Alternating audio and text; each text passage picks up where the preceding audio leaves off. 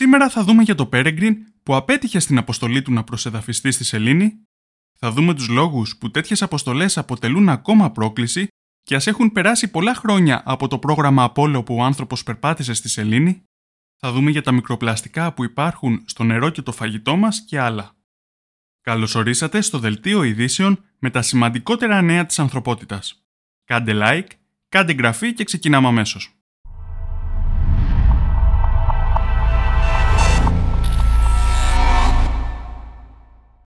Σε προηγούμενο βίντεο είχαμε μιλήσει για την αποστολή Peregrine One. Μία μη επανδρομένη αποστολή προσελήνωσης στο φεγγάρι από αμερικανική ιδιωτική εταιρεία. Αν όλα πήγαιναν καλά, θα ήταν η πρώτη προσελήνωση της Αμερικής στο φεγγάρι μετά από 52 χρόνια και μάλιστα από ιδιωτική πρωτοβουλία. Δυστυχώς όμως δεν πήγαν όλα καλά. Αφού εκτοξεύτηκε και λίγο μετά το διαχωρισμό από τον πύραυλο, το σκάφος υπέστη διαρροή καυσίμων, κάτι που έκανε την προσελήνωση αδύνατη. Τελικά το Peregrine έφτασε σε απόσταση 389.000 χιλιόμετρων, δηλαδή πιο μακριά από την τροχιά της Ελλήνης, όμως όπως δήλωσε η εταιρεία, η πιο πρόσφατη εκτίμησή μας δείχνει τώρα ότι το διαστημικό σκάφος βρίσκεται σε πορεία προς τη Γη, όπου πιθανότατα θα καεί στη γήινη ατμόσφαιρα. Και μπορεί αυτή η ιδιωτική προσπάθεια να απέτυχε, όμως ας μην απογοητευόμαστε. Τελευταία βλέπουμε πολλές ιδιωτικές εταιρείες από όλο τον κόσμο να επιχειρούν δύσκολες αποστολές όπως η προσεδάφιση στη σελήνη. Είναι θέμα χρόνου να αναπτυχθεί η διαστημική και σεληνιακή οικονομία. Το Peregrine One ήταν η τρίτη φορά που κάποια ιδιωτική εταιρεία προσπάθησε προσελήνωση και η τρίτη που απέτυχε. Οι ιδιωτικές εταιρείες μέχρι στιγμής έχουν 100% αποτυχία. Επίσης, πριν από λίγο καιρό, είχε αποτύχει και το Luna 25 της Ρωσίας. Μπορώ να φανταστώ ήδη τις ερωτήσεις στα σχόλια. Πώς γίνεται να δυσκολευόμαστε τώρα, αφού πριν από 50 χρόνια περίπου στείλαμε ανθρώπους; Α ξεκινήσουμε με το ποια είναι η δυσκολία. Το κάθε διαστημικό σκάφος είναι ένα πρωτότυπο. Τα συστήματά τους δεν έχουν δοκιμαστεί αρκετά και επίσης στο διάστημα δεν έχουμε τη δυνατότητα να επισκευάσουμε κάτι που θα χαλάσει. Και ειδικά η προσεδάφιση στο φεγγάρι γίνεται σε ένα περιβάλλον που δεν μπορούμε να προσωμιώσουμε εδώ στη γη και να κάνουμε δοκιμές. Τώρα ας δούμε την ιστορία. Από το ρωσικό Λούνα 24 το 1976, η επόμενη αποστολή που προσελεινώθηκε ήταν το 2013 από την Κίνα. Επομένως, για περίπου 40 χρόνια, οι άνθρωποι δεν προσπαθούσαν καν να προσελεινωθούν ώστε να αναπτύξουν την τεχνολογία. Και φυσικά τόση ώρα μιλάω για ολόκληρη την ανθρωπότητα και όπως βλέπετε η NASA λείπει. Η στρατηγική που έχουν τώρα οι Αμερικάνοι δεν είναι να αναπτύξει η NASA κάποιο σύστημα, αλλά να συνεργαστεί με ιδιωτικές εταιρείες που θα ανταγωνίζονται μεταξύ τους ώστε να αυξήσει την καινοτομία στο μέλλον. Αυτές οι εταιρείες είναι λογικό να αποτυγχάνουν μέχρι να τα καταφέρουν στο τέλος. Όσον αφορά την αποστολή ανθρώπων στο φεγγάρι, μια σημαντική διαφορά με παλαιότερα είναι η ανοχή στο ρίσκο. Σήμερα η NASA σχεδιάζει το πρόγραμμα Artemis δίνοντας πολύ μεγάλη έμφαση στην ελαχιστοποίηση του ρίσκου. Πρέπει όλα να λειτουργήσουν σωστά. Όπως είπε και ο Bill Nelson, ο διοικητής της NASA, δεν θα πετάξουμε μέχρι να είμαστε έτοιμοι.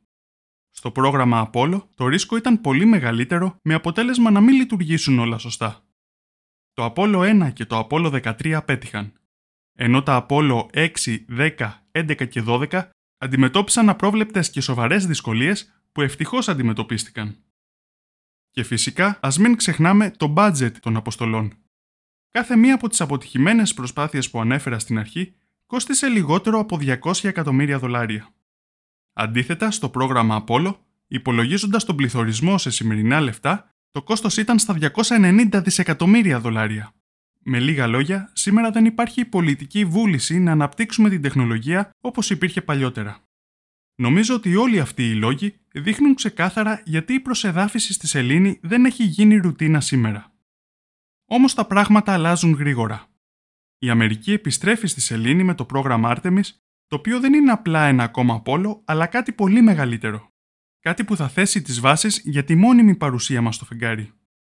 Και βέβαια αυτή τη φορά στην κούρσα του διαστήματος συμμετέχουν και άλλες χώρες όπως η Κίνα, η Ινδία και η Ευρώπη που αναπτύσσουν πολύ γρήγορα τις δυνατότητές τους κάνοντας τη μία επιτυχία μετά την άλλη.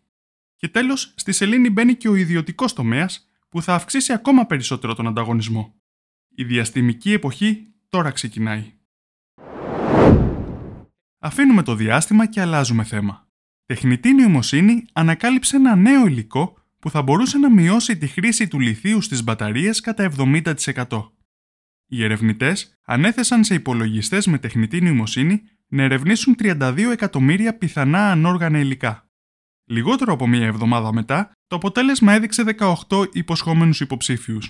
Αυτή η δουλειά με τις παραδοσιακές μεθόδους εργαστηριακής έρευνας θα χρειαζόταν περισσότερο από δύο δεκαετίες για να πραγματοποιηθεί. Ολόκληρη η διαδικασία, από τη σύλληψη μέχρι την ανάπτυξη ενός πρωτότυπου μπαταρίας που να λειτουργεί, διήρκησε λιγότερο από 9 μήνες.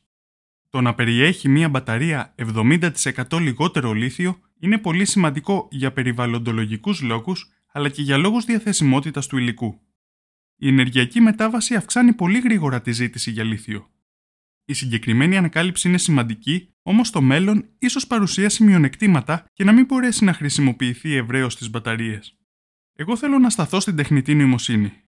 Είναι εκπληκτικό το πόσο επιταχύνει την έρευνα. Πιστεύω ότι η τεχνητή νοημοσύνη θα εξελίξει εκθετικά όλες τις επιστήμες. Στο επόμενο θέμα, η Ισλανδία σχεδιάζει να κάνει κάτι εκπληκτικό. Να τρυπήσει το θάλαμο μάγματος ενός ηφαιστείου και να παράξει γεωθερμική ενέργεια σε πρωτοφανή κλίμακα. Και ενώ η γεωθερμία χρησιμοποιείται από παλιά, αυτή θα είναι η πρώτη φορά που ο άνθρωπος θα αξιοποιήσει το μάγμα που ρέει κάτω από τη γη, κάτι που θα έχει πολύ υψηλότερη απόδοση. Το νέο έργο, που ονομάζεται Krafla Magma Testbed, θα μπορούσε να παράξει τουλάχιστον 10 φορές περισσότερη ενέργεια από τις συμβατικές γεωθερμικές μονάδες. Φυσικά υπάρχουν και δυσκολίες, όπως το ότι τα τρυπάνια θα πρέπει να αντέξουν τις τεράστιες θερμοκρασίες που επικρατούν εκεί. Η πρώτη γεώτρηση προγραμματίζεται για το 2026. Το έργο θα μπορούσε να παρέχει ανεξάντλητη και καθαρή ενέργεια, όμως τα καλά νέα δεν σταματούν εκεί. Θα βελτιώσει και την επιστημονική κατανόηση της ηφαιστειακής δραστηριότητας κάτι που θα μπορούσε να προσφέρει νέα εργαλεία για την παρακολούθηση των ηφαιστείων και την πρόβλεψη των εκρήξεών τους. Και τέλος, πάμε σε ένα θέμα για το οποίο έχουμε μιλήσει αρκετές φορές σε αυτό το κανάλι. Το πρόβλημα της ρήπανσης των πλαστικών. Σε προηγούμενα βίντεο είχαμε δει ότι βρίσκουμε μικροπλαστικά σε πάρα πολλά μέρη στο περιβάλλον μας, αλλά και μέσα στο σώμα μας. Τώρα θα δούμε για το νερό και το φαγητό μας. Κάθε λίτρο νερού στα εμφιαλωμένα μπουκάλια περιέχει 240.000 ανιχνεύσιμα κομματάκια πλαστικού. Αυτό σύμφωνα με μία πρόσφατη έρευνα. Ο αριθμός αυτός είναι 10 με 100 φορές μεγαλύτερος από προηγούμενες εκτιμήσεις. Τα περισσότερα κομματάκια πλαστικού είναι νανοπλαστικά, όμως υπάρχουν και κάποια μικροπλαστικά. Τα νανοπλαστικά, δηλαδή τα πιο μικρά σωματίδια, μπορούν να περάσουν από το πεπτικό σύστημα, να εισέλθουν στην κυκλοφορία του αίματος και να φτάσουν στα όργανα. Βέβαια, το ποια είναι η επίπτωσή τους στην υγεία μας δεν το γνωρίζουμε παρκώς. Ο πιο συνηθισμένος τύπος πλαστικού στα εμφιαλωμένα νερά είναι το νάιλον, που πιθανότατα προέρχεται από τα πλαστικά φίλτρα που καθαρίζουν το νερό, ενώ στη συνέχεια ακολουθεί το πλαστικό από το οποίο είναι φτιαγμένο το μπουκάλι. Και τώρα πάμε στο φαγητό. Μια άλλη πρόσφατη μελέτη διαπίστωσε ότι το 88% των πρωτεϊνούχων τροφίμων έχουν μικροπλαστικά. Σε αυτά συμπεριλαμβάνονται τα θαλασσινά, το χοιρινό, το βοδινό, το κοτόπουλο, μέχρι και τα φυτικά εναλλακτικά προϊόντα κρέατος. Δεν παρατηρήθηκε κάποια διαφορά στο αν η πρωτενη προέρχεται από τη θάλασσα ή τη στεριά, άρα ό,τι και να προτιμήσουμε, στο τέλος θα φάμε μικροπλαστικά. Δυστυχώς η κατάσταση είναι αρκετά ανησυχητική. Πρέπει να αλλάξουμε τακτική και να πάρουμε πιο δραστικά μέτρα. Τώρα θέλω να ευχαριστήσω τους φίλους του καναλιού που με υποστήριξαν με Super Thanks την προηγούμενη εβδομάδα τον Ιωάννη Σιαβίκη, τον Νικόλα Λαμπράκη και τον Μίτσο 76.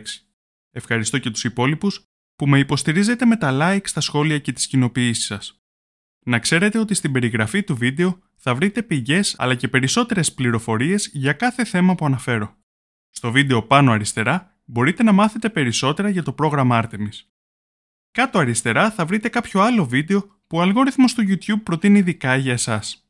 Αυτά ήταν τα νέα για την εβδομάδα που πέρασε. Σας ευχαριστώ πολύ για την προσοχή σας, θα τα ξαναπούμε την επόμενη Παρασκευή.